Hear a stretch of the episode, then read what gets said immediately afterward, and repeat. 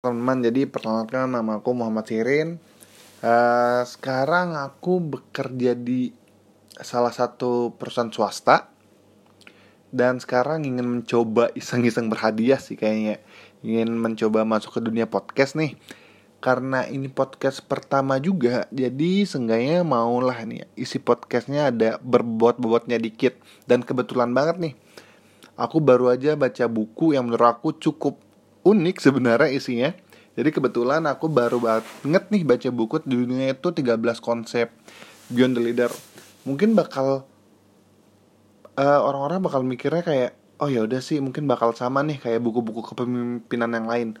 Cuma ada beberapa hal yang benar-benar ngebuat aku langsung kayak interest banget sama nih buku. Yang pertama adalah di buku ini nih dia ngebahas mengenai kepemimpinan nabi. Kayak banyak banget buku yang ngebahas mengenai kepemimpinan orang-orang hebat di barat. Dan aku tumben banget nih ngelihat buku yang ngebahas kepemimpinan nabi. Dan yang kedua yang nggak kalah bikin aku kaget aku ngelihat di sini dia juga ada ngebahas mengenai ajaran kepemimpinan Jawa. Bisa bayangin gak sih tuh? Kepemimpinan Jawa. Jadi aku di sini mau tahu juga gimana sih nih kepemimpinan dari tempat aku tinggal tuh sendiri kayak gimana? Yang pertama-tama ya bakal ngebahas tentang kepemimpinan Nabi lah ya. Jadi kalau yang dari yang aku baca sebelumnya itu Nabi di sini merupakan sosok pemimpin dengan memberikan contoh teman-teman sehingga para pengikutnya berusaha untuk mengikuti perilakunya. Dan di sini ternyata Nabi ini mengajarkan kita 25 contoh kepemimpinan.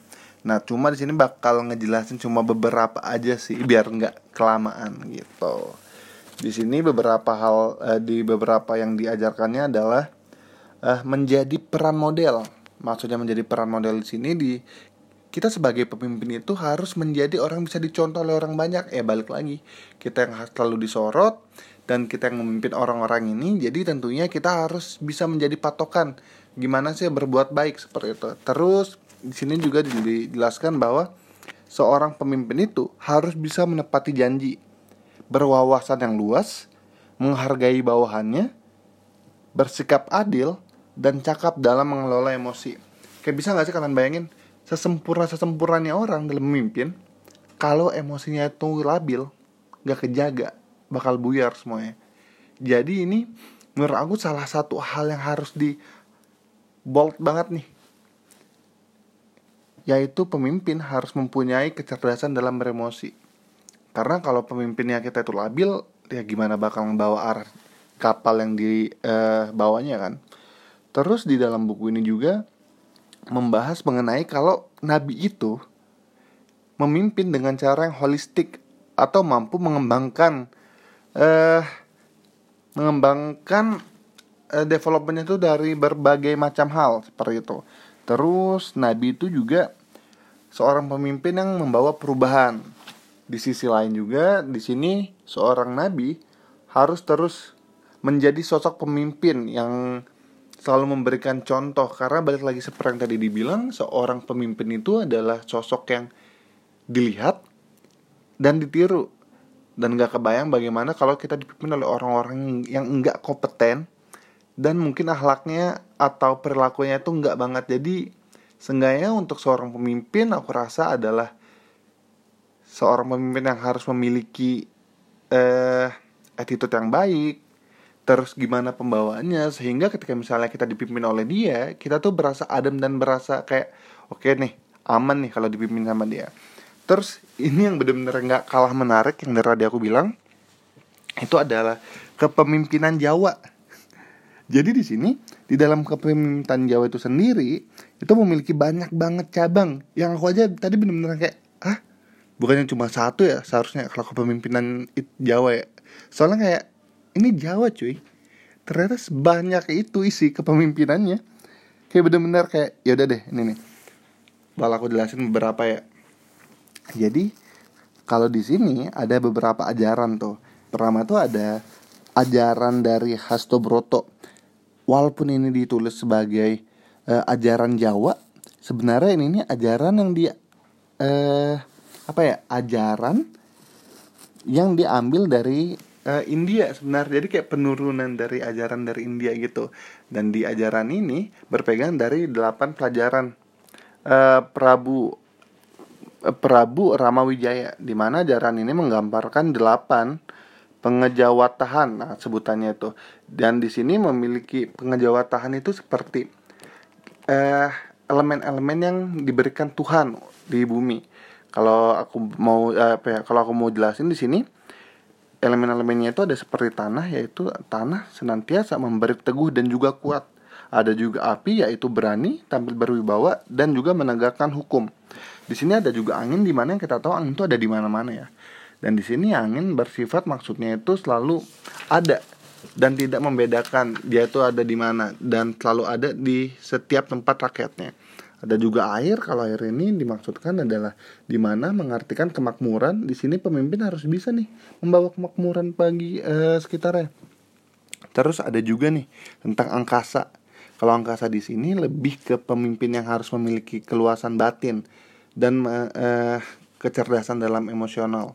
Ada juga bulan, maksudnya ini adalah seorang pemimpin harus bisa menjadi cahaya di saat orang yang dipimpinnya itu dalam keadaan gelap. Ya jadi maksudnya dalam keadaan gelap tuh lebih yang kayak ke jadi udah nggak tahu nih ada nggak sih harapan di depan? Jadi sosok pemimpin pemimpin itu adalah sosok yang harus bisa menjadi penyemangat di saat orang-orang itu udah mulai kayak give up udah kayak ngerasa waduh kayaknya udah nggak bisa nih maju seperti itu. Dan ada juga bintang. Nah kalau bintang ini maksudnya seorang pemimpin haruslah haruslah menjadi tauladan bagi anak buahnya. Seperti itu kalau kalian cuma mikir kepemimpinan jauh cuma ada satu itu aja enggak. Masih ada beberapa lagi. Nah kalau teman-teman pasti bak pernah dengar nggak sih kerajaan Majapahit? Kalau kalian tahu kerajaan Majapahit kalian pasti bakal tahu juga nih. Eh Gajah Mada. Ya kalian nggak tahu Gajah Mada. Kalau tahu Majapahit biasanya pasti bakal tahu si Gajah Mada. Jadi Gajah Mada ini sendiri pun mengajarkan beberapa eh, contoh kepemimpinan Nah cuma balik lagi di sini saya cuma bakal ngejelasin beberapa hal aja. Pertama ada si Wijaya.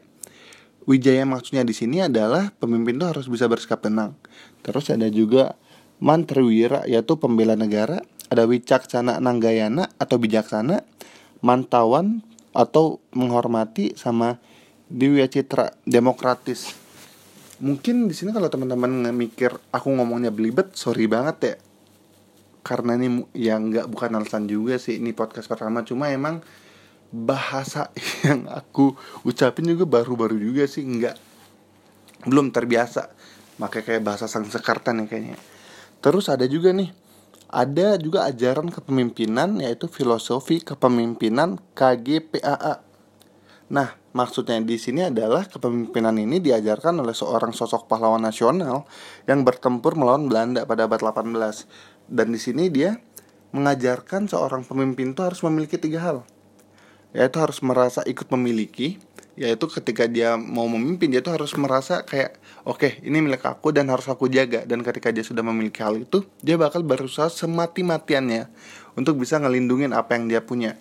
Terus ada juga uh, wajib ikut membela Nah, balik lagi seperti yang pertama, ketika dia sudah me, e, memiliki rasa memiliki, dia akan selalu membela nih.